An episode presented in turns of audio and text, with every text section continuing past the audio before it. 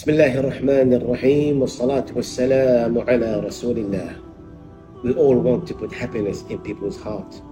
We all want to try and remove any kind of difficulties or sadness for someone else. Therefore, sharing and caring and giving what you can to someone else is one of the divine attributes that human beings may have. And one of the qualities and attributes that Allah subhanahu wa ta'ala love the most, which is to give of what you have. That is why Allah subhanahu wa ta'ala constantly says, وَأَنْفِقُوا مِمَّا رَزَقْنَاكُمْ And spend in the way of Allah of what He has actually provided you. It could be from the money that you have, from the energy that you have, from the advice that you have, anything that you may help someone, do it for the sake of Allah subhanahu wa ta'ala.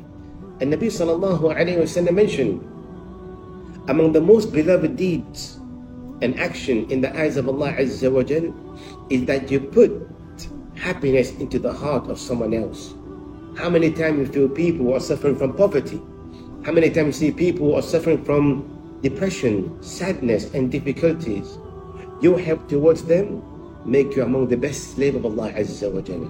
And at the same time, anytime you tend to make things easy for anyone whom you know or whom you do not know, in whatever ways it may. It could be a comment, it could be an advice, it could be something from your wealth, from your energy. Anytime you remove a difficulty from someone, Allah subhanahu wa ta'ala will remove your difficulty in this world and the akhirah.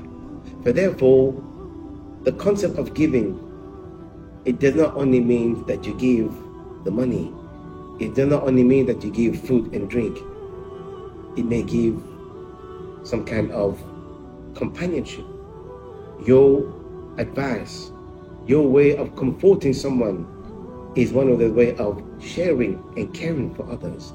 But therefore Allah subhanahu wa ta'ala mentioned, whatever you spend in the way of Allah Azza wa Jal, فَهُوَ يُخْلِفُ It's going to come back to you and even in a better way.